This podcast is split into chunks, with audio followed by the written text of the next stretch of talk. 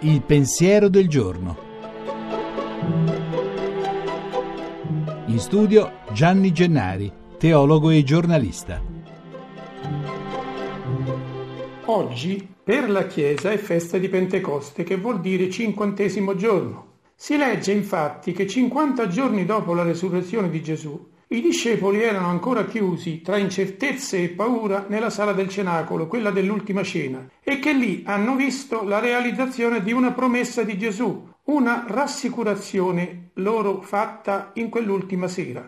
Io ho ancora molte cose da dirvi, ma voi non siete capaci di capirle del tutto, e allora vi aiuterò mandandovi un avvocato, uno chiamato vicino, cioè lo Spirito della verità e lui vi insegnerà tutto quello che io vi ho detto, tutte le cose future. Qui è l'annuncio di una nuova compagnia, una presenza di un assistente chiamato ad essere vicino d'ora in poi in tutta la nostra vita. Dice così Gesù ai suoi, ma oggi lo dice anche a noi e a tutti quelli disposti ad ascoltarlo. A me e a te, anche oggi. Non sei solo, chiunque tu sia. Se lo vuoi, io ti mando un consolatore, una forza spirituale che viene direttamente dal Padre mio, che è anche Padre tuo, Padre di tutti.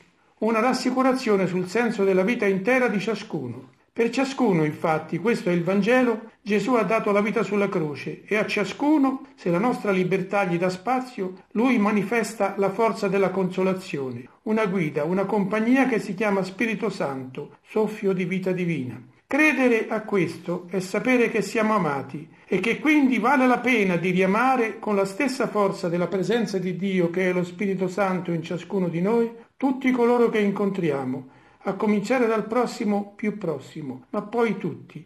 Vale la pena anche per me e se vuoi anche per te oggi e non solo per 50 giorni. Buona domenica di Pentecoste.